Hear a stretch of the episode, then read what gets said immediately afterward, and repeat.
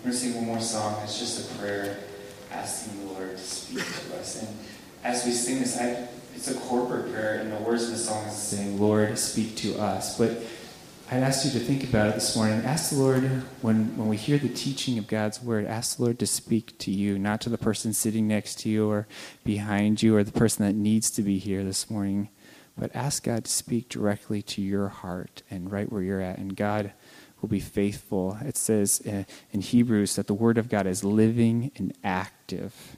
It's sharper than any two edged sword, piercing and dividing the soul and the spirit, the joint and the marrow. And so I just ask you, you make that your prayer this morning.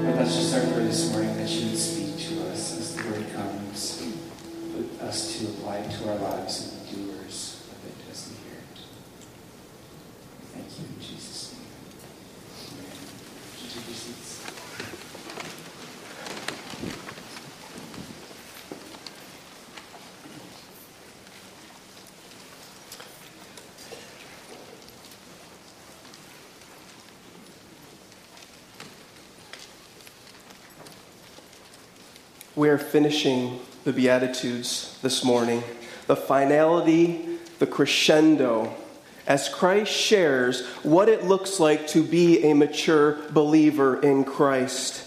We listen with anticipation as Christ tells us the final beatitude. And we may be thinking, what profound truths will Christ leave us with?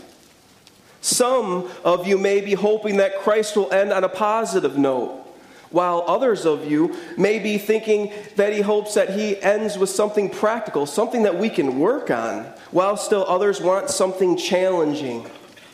But Christ, in his infinite wisdom, says something altogether different.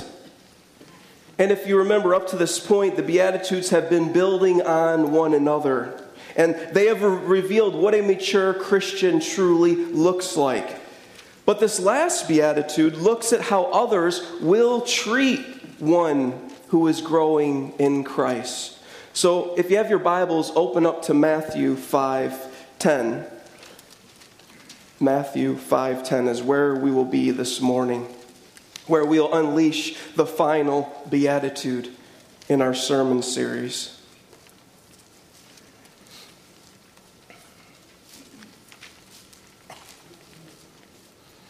And this is Jesus, and he says, Blessed are those who are persecuted for righteousness' sake, for theirs is the kingdom of heaven. And you may be thinking, I am so glad I don't have to face persecution. I mean, we live in the good old United States where we don't have to face struggles like that. But the problem is, we see here that Jesus is equating all of his followers to going through persecution. But we may have a skewed perspective of Christianity in the United States, which brings me to my first point, point number one. Point number one says counterfeit Christianity rules in America. Point number one says counterfeit Christianity rules in America. As American Christianity thinks more like Joel Osteen, who says it's God's will for you to live in prosperity instead of poverty. God wants us to prosper financially, to have plenty of money, to fulfill the destiny He has laid out for us. So American theology says, I follow Christ and he blesses me. It's an investment you can't lose on. God's blessings are equated to wealth, health, and happiness. The gospel is now a product to be sold. As many churches have gospel presentations centered on how Christ will help your life. Christ will give you a new car. Christ will give you a bigger house if the house you have is not big enough. And yes, a new spouse if the one you have you're not satisfied with. The false gospel puts man at the center of all things instead of God. Man wants power. Man wants prestige. Man wants riches. Man wants accolades. And man wants to be liked. So Satan in his wisdom, twists the gospel, twists Christianity to feed on what we naturally desire in the flesh. The false gospel puts my wants at the center of all things instead of Christ. Christ, can you give me more purpose, please? Or, Jesus, can you give me more power and influence or Christ, can I have more money and riches? Or Jesus, can you fulfill all my dreams and desires so I can have my best life now? And a lot of these topics I just went through, if you think of the books that have been popular, those are most of the topics. And this type of teaching are false, ungodly, and satanic. God is not our dog we call, nor is he a servant to do our bidding. God is holy, righteous. He is all knowing. He is all powerful, eternal, loving, perfect in all his ways. And God is God, and there is no one like him, church. He deserves every breath that we breathe, every ounce of energy that we use, every thought that we think, and every word that we speak to His glory and honor, regardless of what happens to us. False Christianity tries to feed self while biblical Christianity says we'll have to die to self. Does the Christianity we follow this morning say that we will suffer and be persecuted for living for Christ? God's word says yes. Turn with me to 2 Timothy 3:12. 2 Timothy 3:12.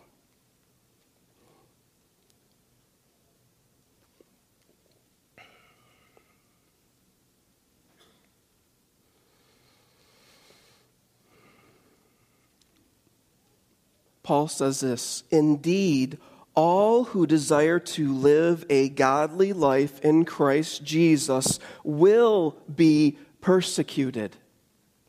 So, what does the word all refer to here in this passage? Sometimes passages can be tricky to translate, but the word all here actually means all. Everyone who lives for Christ, it says, will go through some sort of persecution.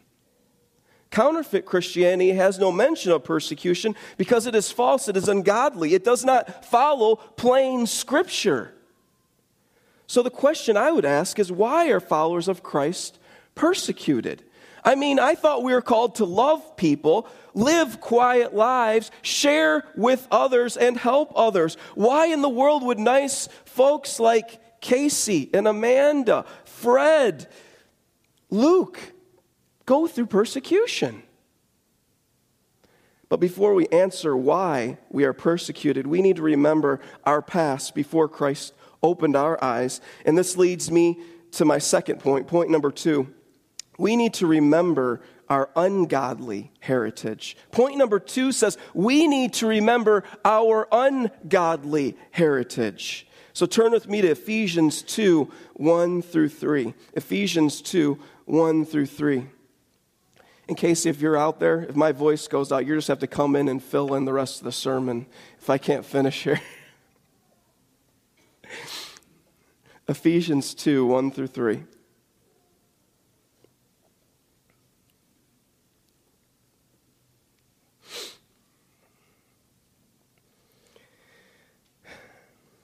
I'm going off topic here, but it's funny. I've had tea, coffee, cough syrup, cough drops, I'm just like spinning right now, so, so forgive me if I, if I fall down or something. So Ephesians 2 1 through 3 says this And you were dead in the trespasses and sins in which you once walked, following the course of this world, following the prince of the power of the air, the spirit that is now at work in the sons of disobedience, among whom we all once lived in the passions of our flesh, carrying out the desires of the body and the mind. We were by nature children of wrath, like the rest of mankind. Paul says this is who we used to be before we knew Christ. And he tells the church at Ephesus, this is who you used to be before you turned to Christ. Verse 1, Paul says that you and I were dead because of our sinfulness. Verse 2 goes on to say that we followed the ways of the world, the prince of the power of the air. Who is the prince, the power of the air. Satan, right? Paul is saying that our leader, our past king, our past spiritual father was none other than Satan himself. He fulfilled us, he guided us, he watched us, he knew us better than we knew ourselves. And verse 3 goes on to say that Satan worked outside of us, while our sinful nature or the flesh worked inside of us. And Paul goes on and says that we were by nature children of wrath. Whose wrath were we under? Well, if we were children of Satan, controlled by our sinful nature, following the passions of this world, we were under God's wrath. Like the rest of mankind, we're going to face the wrath of God. This is who we were before God rescued us, before He saved us. Paul, led by the Holy Spirit, reminds the church at Ephesus remember, he's talking to Christians here, and he reminds them of who they were. We have to remember who we were, church. But then he goes on and gives the good news of what Christ has done for them. Let's go on to verse 4 through 7 here. And it starts out, but God, being rich in mercy, because of his great love with which he loved us, even when we were dead in our trespasses, made us alive together with Christ. By grace you have been saved, and raised us up with him, and seated us with him in the heavenly places in Christ Jesus, so that the coming ages he might show the immeasurable riches of his grace and kindness towards us in Christ Jesus. So, in the midst of our rebellion, God loved us while we were his enemies, and he made us alive in Christ anyway in the midst of our rebellion, it says. God saved us through his grace. As we turn to him in faith and repentance, we are instantly, we go from citizens of this world to citizens of heaven. Instantly, we go from being a citizen, uh, uh, wait, being being part of this world to being this world being a foreign land instantly we go from being a part of the world's team to being a part of god's team. Instantly we go from being a part of the world's army to god's army. Instantly we go from being children of satan to children of god. Amen. Why are followers of christ persecuted? Well, we have become the enemy. We have become a traitor to this world we once so loved. We have turned our love, our affections to Christ instead of this world. Our allegiance changed from Satan to Christ. This leads to point number three Christians are behind enemy lines. Point number three says Christians are behind enemy lines. Now that we have changed our allegiance to God, we are now living behind enemy lines. Turn with me to John 18 through John 15, 18 through 20. That's John 15, 18 through 20. And this is Christ speaking.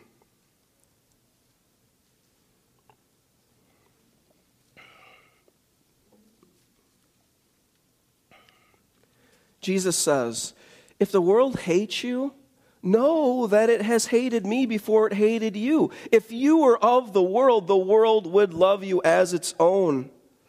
But because you are not of the world, but I chose you out of the world, therefore the world hates you. Remember the word that I said to you a servant is no greater than his master. If they persecuted me, they will also persecute you. What did the world do to Christ. What did the world do to Christ? Well, the world got angry at him. The world abused him. The world mistreated him. The world hated him. The world spoke harshly about him. The world attacked him. The world gossiped about him. The world slandered him. The world beat him. The world mocked him. And the world finally killed him. Why do we think our lives should go differently? Why do we think our lives should go differently? Christ says his followers will be persecuted.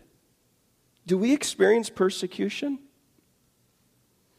Is the persecution or struggle that we face based on our faith in Christ? Persecuted for Christ does not mean persecuted for being foolish. This is when people make bad decisions that cause struggle and strife in their own life. Often uh, problems occur in our own lives because we don't adhere to plain scripture and follow it.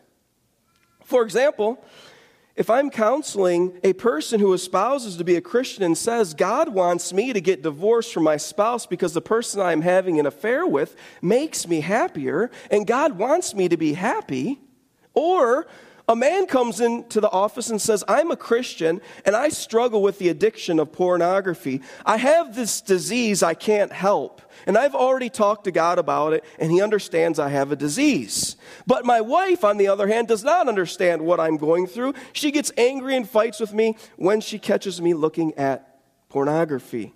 I have been mistreated by my spouse.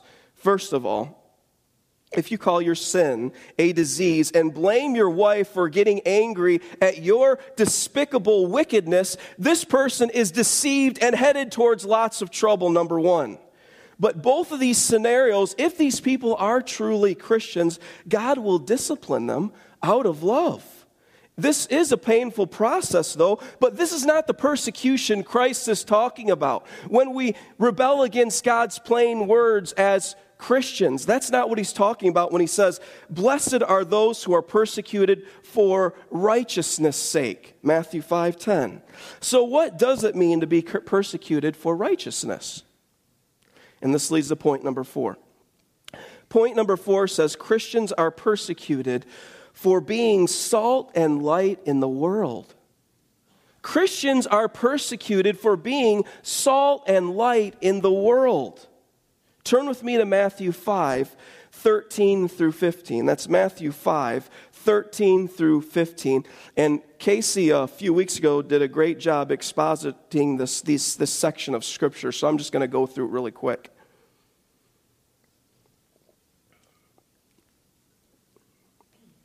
But it says this You are the salt of the earth.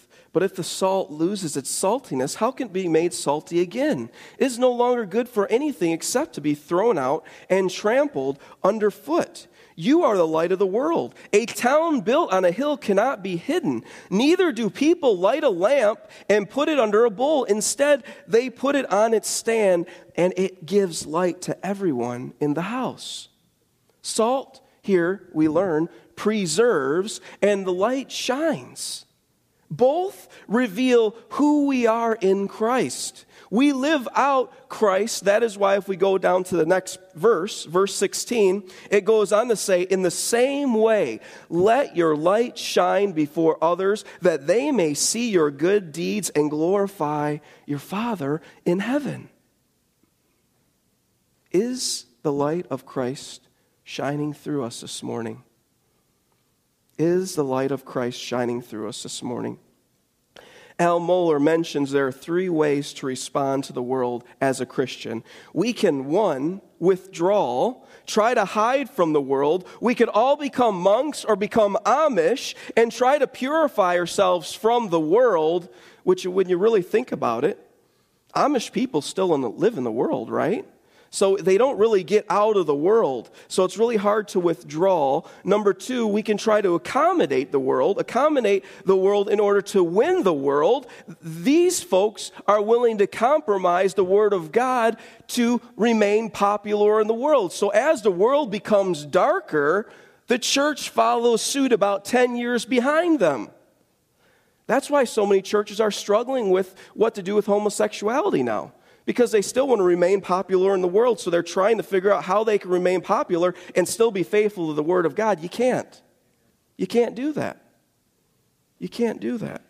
And number three, engage the world around us. Remain faithful to God's word. Represent Christ on earth. Continue to be in the world for the sake of reaching people for Christ. Withdrawal and accommodation avoids persecution, but I will tell you, being salt and light, engaging the world around us for Christ, is what we are called to do. It's what we're called to do. But remember, it's not easy. As 2 Timothy 3:12 says, "Indeed, all who desire to live a godly life in Christ Jesus will be persecuted." Will be persecuted. It doesn't say those who have correct theology, nor does it say those who are nice to other people. It says those who live out their faith to a death and dying world will be the ones who are Christians. Are we growing in godliness? Would our families and friends describe us as godly? When we live a godly life to the world, it leads to point number five. Point number five says Christians are persecuted because light exposes darkness. Point number five says Christians are persecuted because light exposes darkness. Turn with me to John 3 19 through 21. John 3 19 through 21.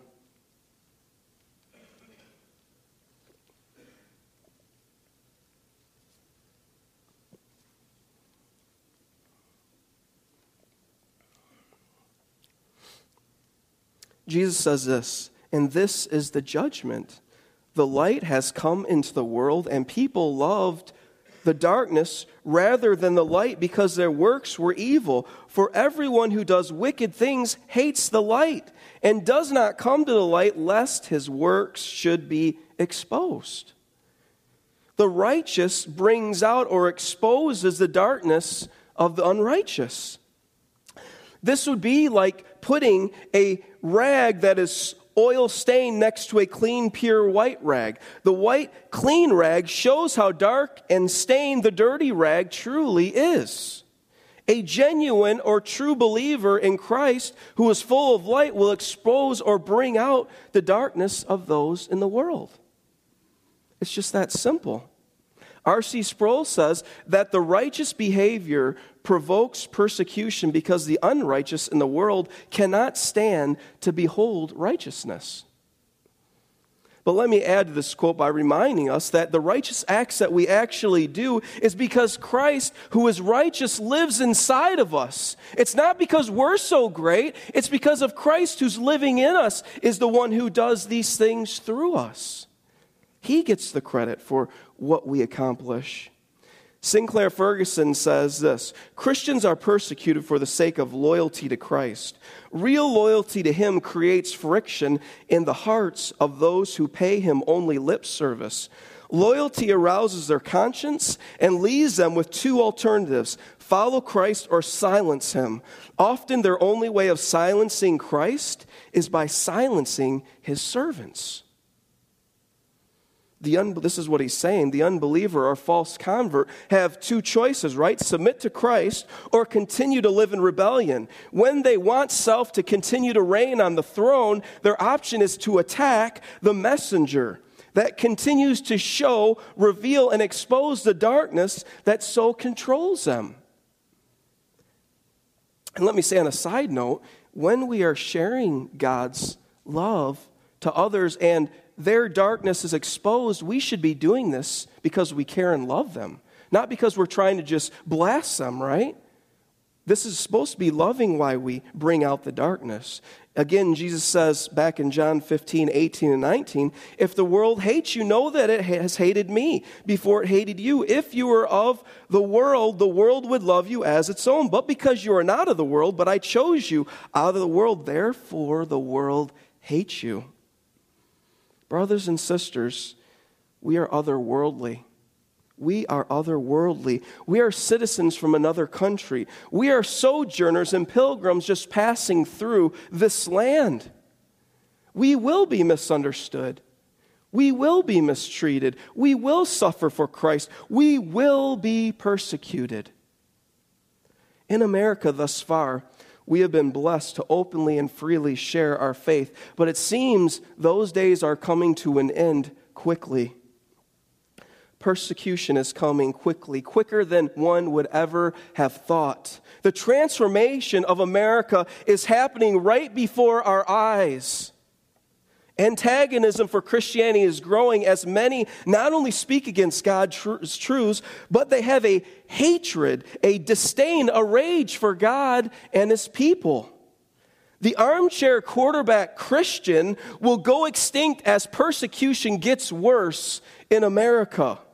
There won't be people saying, I go to church, but my faith is private, or I'm a Christian, but I don't read the Bible, or I'm a Christian, but I don't need to go to church. These people will be filtered out because of the pressure rising as they see they may be jobless, they may be homeless, they may go to jail, or they may even be killed for their faith in Christ. Persecution was fierce in the first century. In the first century, where Nero and then Domitian, the Roman emperors, hated Christianity. They wanted to exterminate it from the face of the earth. They wanted the Roman people and all the Christians to worship them alone. And these Christians worshiped this guy, Jesus, who died on the cross. They had this vehement hatred for Christianity. So, what would they do? They would chop them in half they would burn them alive. They would skin Christians alive. They would crucify them. They would crucify them upside down. The Roman archers would use Christians as target practice. They would be fed to hungry lions. and parents watching their children be torn to shreds by starving animals in the Roman Colosseum. And all they had to do to stop all that from happening is to renounce their faith in Christ and bow their knee to Caesar. And they wouldn't have had to go through any of that. But they wouldn't. They wouldn't. Their life was centered on glorifying God, regardless of what happened. They might have been thinking what Christ says in Matthew 5 11 and 12. Matthew 5, 11 and 12. Blessed are you when others revile you and persecute you and utter all kinds of evils against you falsely on my account. Rejoice and be glad, for your reward is great in heaven, for they persecuted the prophets who were before you. Maybe that's what they were thinking. We have discussed that the word here for blessed means favor or of God, or simply put, happy ones. Are you happy this morning? Do you face persecution with joy? Recognizing God's using things in our lives to mold us and shape us in the likeness of Christ. As Satan's trying to destroy us, God's using that same thing to make us into who we need to be as Christians. It is not if, but when. Persecution is part of the true believer's life. We all, one way or another, will suffer for Christ. As the world rages against Christ, God sovereignly works out all things to his glory and our good. We can rest assured that whatever happens, God has our backs. God has our backs. If we live, we live for Christ. If we die, we live with Christ in eternity anyway. God has already won the victory. We can rest in His amazing grace. Are you living for Christ this morning? It's really not just about dying for Christ, but are we truly living for Christ? I'm going to finish a little differently this morning. I want, um, I'm going to read what Christ has done for us. I'm going to read Ephesians 2 1 through 10, and I want everybody to stand as we read God's word. So please stand. We're going to read Ephesians 2 1 through 10, and then I'm going to pray for us, and then we'll be dismissed.